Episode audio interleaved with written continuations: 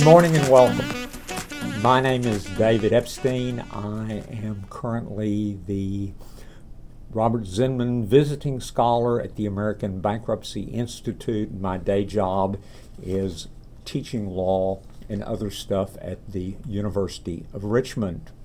I'm pleased that you've joined us for this discussion of educational debt and how bankruptcy and educational debt play out against the other. I'm pleased that participating in this podcast today are two law professors who have done a lot of work and a lot of thinking on this subject of, of educational loan. Dan Austin of the Northeastern University Law School and Marcus Cole of the Stanford Law School. Uh, there's been a lot of attention of late uh, about educational debt generally and the dischargeability of educational debt more specifically. Uh, but uh, happily, uh, both of the participants in today's podcast have been thinking about uh, this topic uh, for a long time.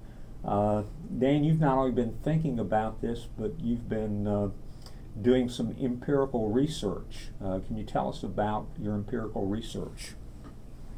Let me mention, though, if if if I could, why this became engaging for me. Um, I started teaching in 2009. Prior to that time, I'd practiced law for a long time, um, primarily business, bankruptcy, and commercial law, and primarily on the creditor side, not really dealing a whole lot with consumer stuff. Then started teaching in 2009, and Marcus, I know this will resonate with you, but um, you know, began to first get whisperings and then stories of, of concerns that students have about their debt load. And you know, I was busy enough in my practice; I never thought of that. Um, and then you get to talking to people, and you realize not just law school students, but undergrads.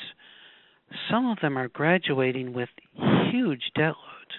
Uh, sorry, huge debt loads, and um, you, you know, you you then think in your mind how much they'll earn, what their disposable income is, and, and you begin to get a sense that for many of these people, it's not necessarily feasible that they're going to pay it off and and have the you know the type of life and whatnot that we've often come to hope that many Americans can have. Um, and then you know you look at the published numbers and and and they're they're borne out by the published numbers and and some of their stories grab you. So uh, that's kind of why I started getting interested in this, and I've done both, you know, empirical research, meaning a lot of research on PACER, looking at consumer cases and consumer uh, student loan debt loads, um, and then I've also gone out in the field, if you will, and connected personally with, you know, former students and, and people who have filed bankruptcy, who who who don't, but still are you know have these awful debt loads. And for me with more of my business and creditor background i got to say this on a personal level this is becoming you know rather compelling. So i've done my part with education or with with working by having some students do a lot of research for me and we've got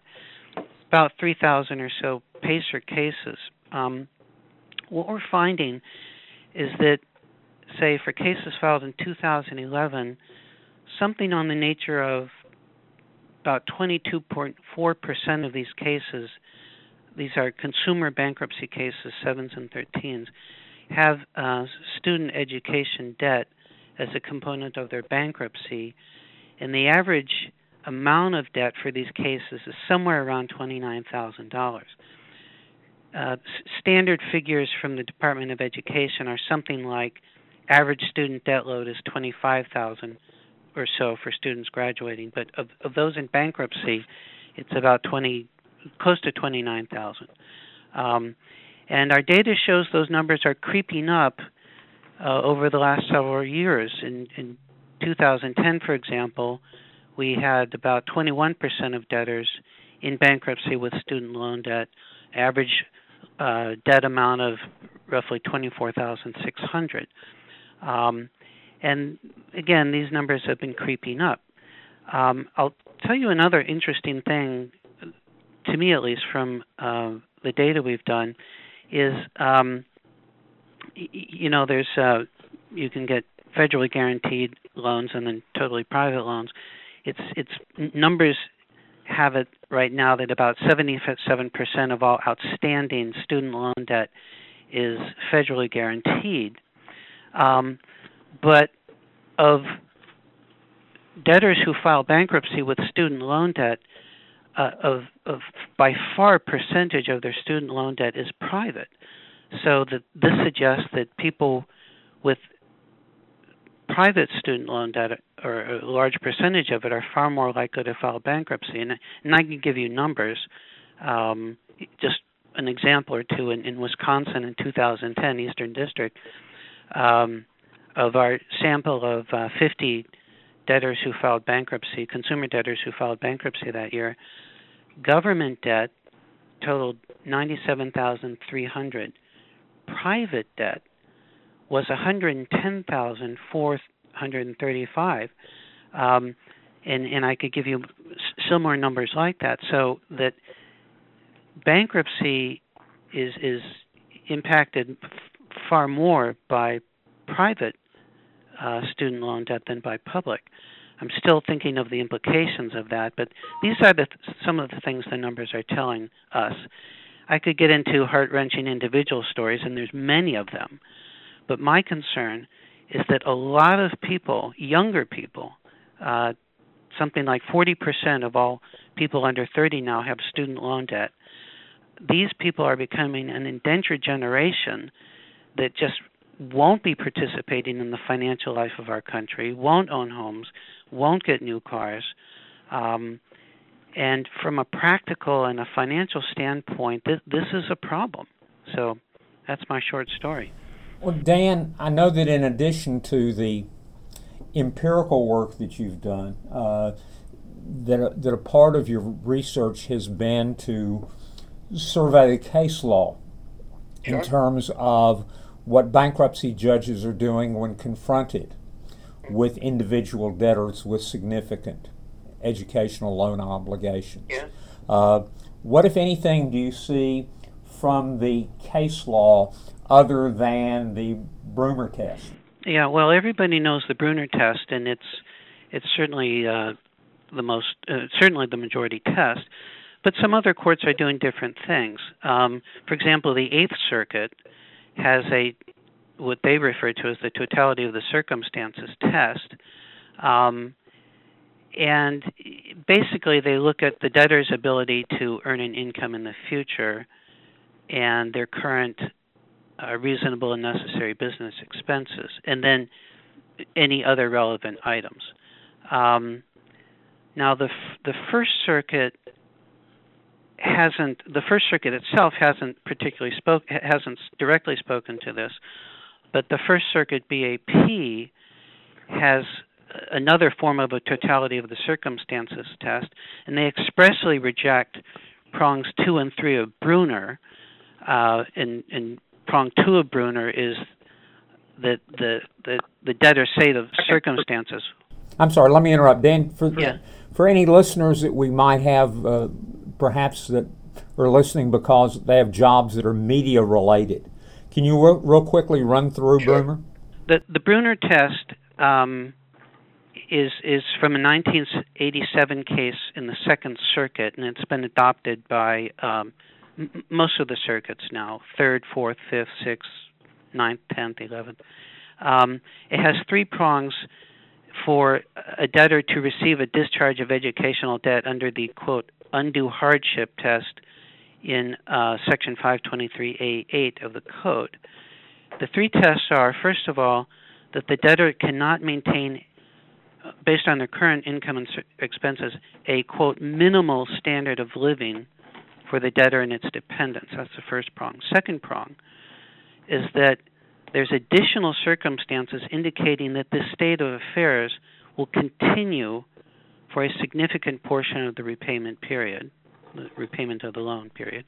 And three, that the debtor has made a good faith effort to repay the loan. And again, that is the majority rule. The the Third Circuit uh, bankruptcy appeals panel has rejected two prongs two and three of Brunner, and uh, simply looks to the totality of the circumstances and to determine whether the debtor really has a reasonable prospect of, of paying it now and in the future. Now, some judges in the First Circuit actually have gone farther than that.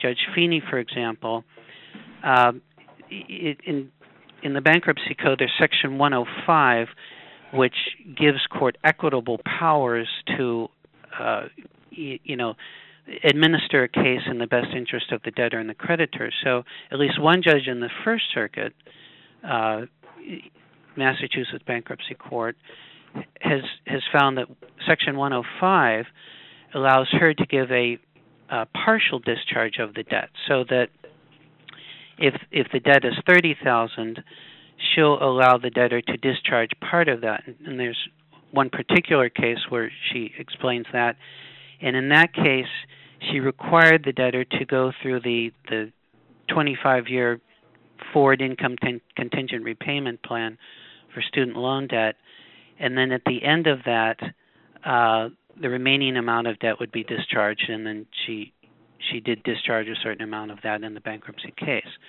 Uh, so there's hybrids of that, and other courts allow partial discharge as well, and they all cite Section 105A. Uh, the Sixth Circuit allows it. Uh, some courts in the Tenth and Eleventh Circuit allows it. Um, some other courts allow n- not partial discharge of a particular debt, but if a debtor has several student loan debts, some courts have allowed uh, discharge of, of, say, one of the debt, but not other debts. Um, that's definitely a majority view, but there are a few. Uh, I'm sorry, minority view, but there are a few courts that uh, that do allow that.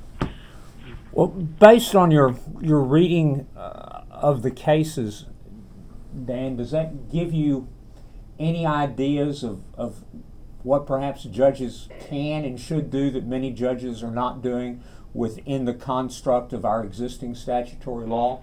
Well, there's a you know there's a, a, a grim phrase that we kind of um, sort of banter around, and it's from a case that in finding that a debtor may discharge debt, the, the, the debtor has to show what the court referred to as a certainty of hopelessness. And I have, I, I just have a, I'll admit, a moral problem that we must insist that the debtor essentially live below the poverty line, not be able to fend for themselves, and to prove that they'll have to do it for a very, very long period of time before we'll consider discharging that debt. Um, it, it's it's almost another version of a debtor's prison, or a sort of corporal punishment or, or psychological punishment. Um, some of the debtors I've talked to, I, I've asked them, how, how can you, how could you have gotten, you know, 150, 200 thousand dollars worth of student loan debt, literally for music degrees or something like that. Um, and they say things like, you know, you could do it online, and if you needed ten thousand for a semester, you could go online and literally in two minutes click and borrow it. And in some cases, some of these loans require the parent to sign on. The parent gives one e-signature, and then thereafter the student can incur additional debt with the parent obligated and the parent never knowing it. And I've talked to you know debtors who say, you know, I had no sophistication about this stuff. Came from a you know a background where I was never taught this stuff, and the money was so easy, and I thought education was the way to everything. And you know, these people just without understanding what they were doing got so much debt that they cannot pay off.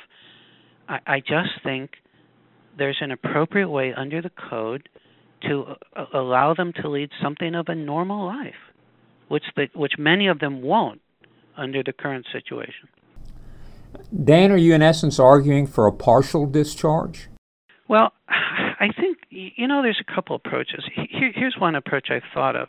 We all know that, like, if a debtor has a secured asset uh, in many instances, the code allows that asset or, or, or, the balance of the loan securing that asset to be revalued to the actual amount, to, to the actual value of the asset. So, if if you owe a debt of 100,000 secured by an asset that now has a fair market value of 20,000, in some instances you can actually revalue the debt to 20,000 that's now the secured amount and the rest is unsecured and could be discharged. You know maybe that's a possible solution here that uh, you know we could get a commercial analysis of the actual commercial value of, of a student debtor's portfolio. There's a secondary market that will readily value these things if if they owe a hundred thousand, but the secondary market would only value that that debt at say twenty thousand, why don't we make the twenty thousand not dischargeable, and allow the other, you know, eighty thousand to be potentially dischargeable under Schedule F, as with any other unscheduled debt. That that may be one way to do it. Um, everybody's concerned about the abuse of 105A under the code. These these sort of amorphous equitable powers and and I understand that concern. Um, there just has to be a way where we don't indenture so many tens or hundreds of thousands of students, and and I think there's solutions through the bankruptcy code. Well, Dan, absent some sort of extremely creative use of Section 105, it sounds an awful lot like you're suggesting perhaps that we need to look to Congress instead of to the courts for a solution, and there's been some congressional consideration of the problem of educational loans. Uh, yeah. Congress is, is, of course, mindful uh, of the kind of numbers that you're talking about and the kind of stories that you've alluded to, and, and indeed, uh, there's already been a, a, subcommittee holding hearings and, and taking testimony. And, and, Marcus, I know that, that you testified before this congressional subcommittee on this question. Uh, can you help us, starting with a, a, summary of your testimony to the subcommittee?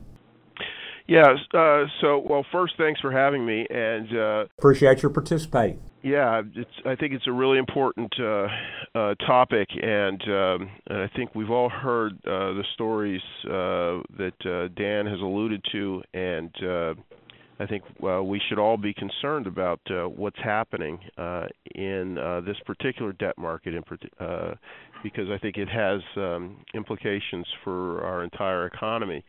But it's because of uh, the importance of that credit market that I um, I felt that I should um,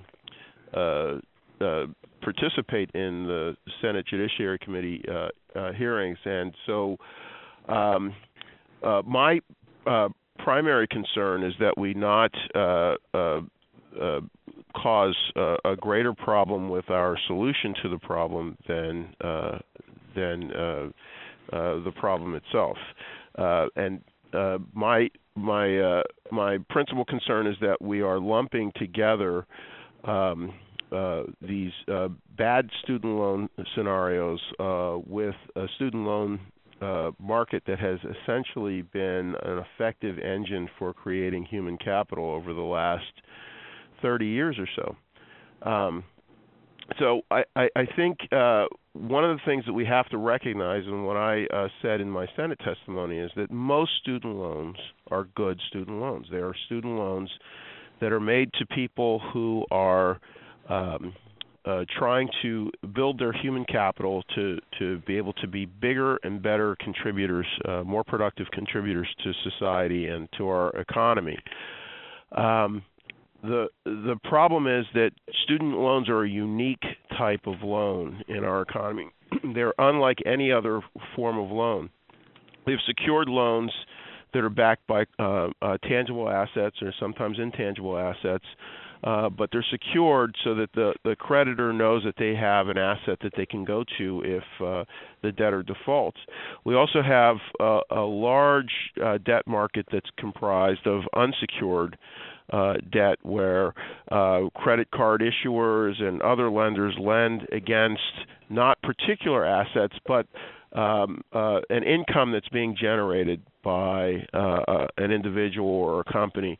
Student loans are different from either of these two because student loans are essentially loans that are being made to people who have no current assets and no current income and are simply making the promise to be able to pay from their future income toward the loan that they're taking out today.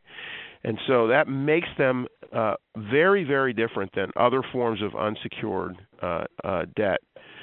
Uh, it's because of this borrowing against the future income that a student needs to be able to credibly commit to a to a lender that they will in fact repay the loan, and it's for that reason that we have this exception to the discharge for student loans. In other words, we have the exception to discharge for for student loans not because we want to punish students for borrowing, but because we want to make it possible for students to borrow. In the absence of the of the exception to discharge, no lender is going to rationally extend themselves uh, or, or, lend to to uh, uh, students, knowing that the student could simply walk away from uh, the loan. Now the problem has uh, come in in that. Um, uh, Congress has, in, in, 2005, expanded the exception to discharge not just to uh, uh, federally uh, funded uh, government-backed uh, student loans, but also to private student loans.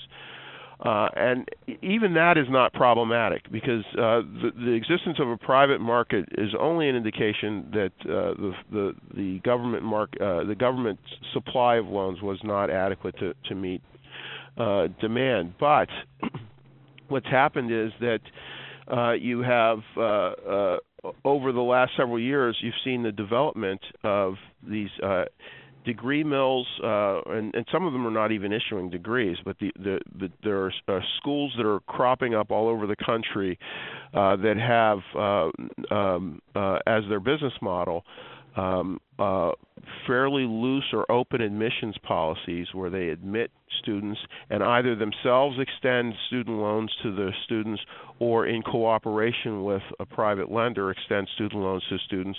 The school will get the tuition immediately and the student who may or may not succeed in the program uh, will nevertheless be on the hook for the rest of their lives for the, the student loan uh, that was uh, extended for them to get this uh, this education, which in the marketplace, the education itself might have no value whatsoever.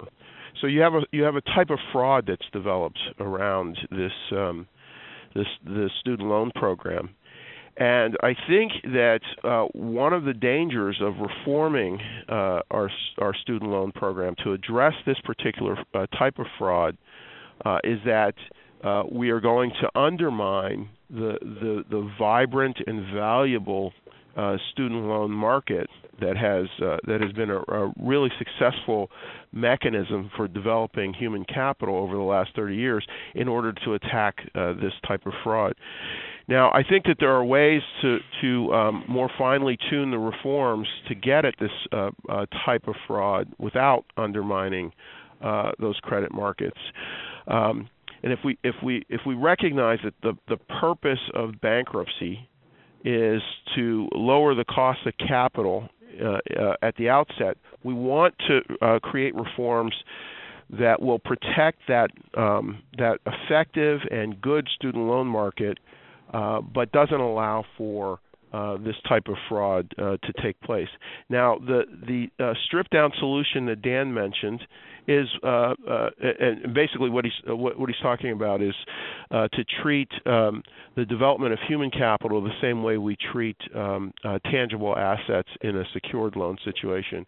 One of the one of the values of that type of approach is that it it forces both the lenders and the educators to take their um, their position as lender and educator seriously um, because if you strip down the the the the loan to the value of the asset, then all of a sudden educators who are who are not providing an education that increases human capital are no longer going to be able to profit from this system because they run the risk of not being able to get a lender uh, to loan against an education that's not uh, truly uh, uh, valuable.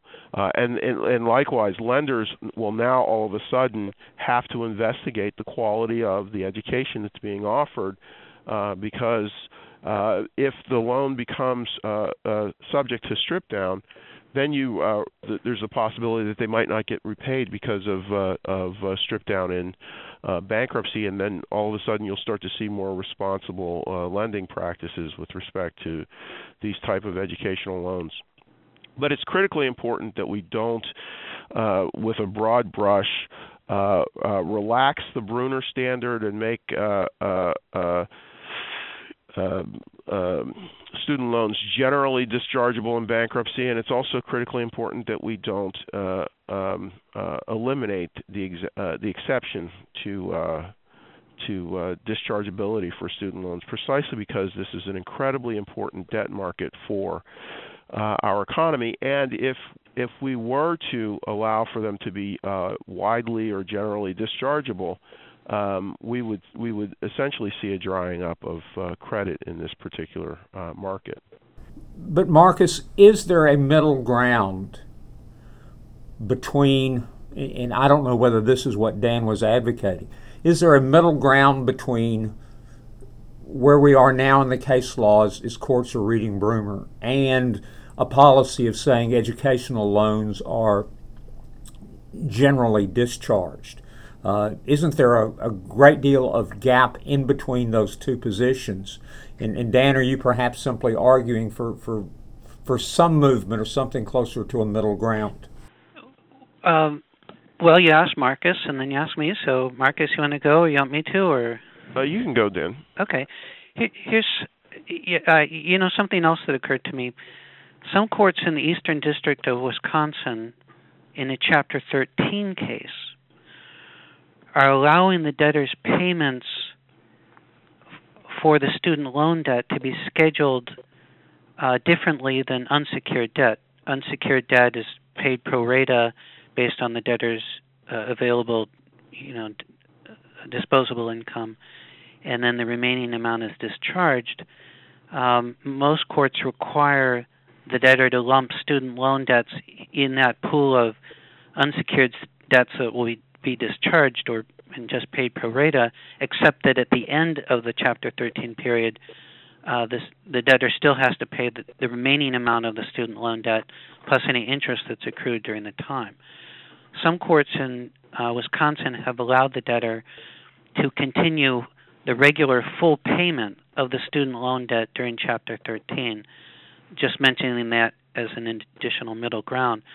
Um, yeah, uh, I, I think in, in, in absence of anything better at the moment, uh, partial discharge based on the the ju- judge's you know careful analysis of the debtor's situation uh, may be better than nothing. Uh, but I, I think the Brunner test is too harsh. I mean, it it imposes a sentence on the debtor of, of fairly severe poverty and anguish for a long period of time.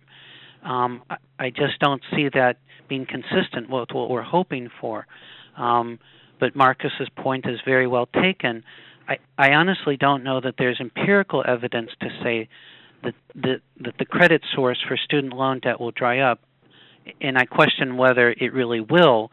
But there's a lot of logic in his point, and it's you know it's a, a standard position as for why the the debt should not be dischargeable. I mean, students are untested on the credit markets, and and private lenders at least are, are making a risk and investing in them. So his, his point is understandable. Uh, so I would I would like to think there's a middle ground. I, I do think there's substantial middle ground, and in fact, I think there are certain areas where there shouldn't be any disagreement at all. So, for example, if the purpose of student loans is to uh, pro- uh, provide an avenue or a channel for uh, students to make a credible uh, commitment uh, of a pledge of future income uh, to a lender in order to be able to secure a loan.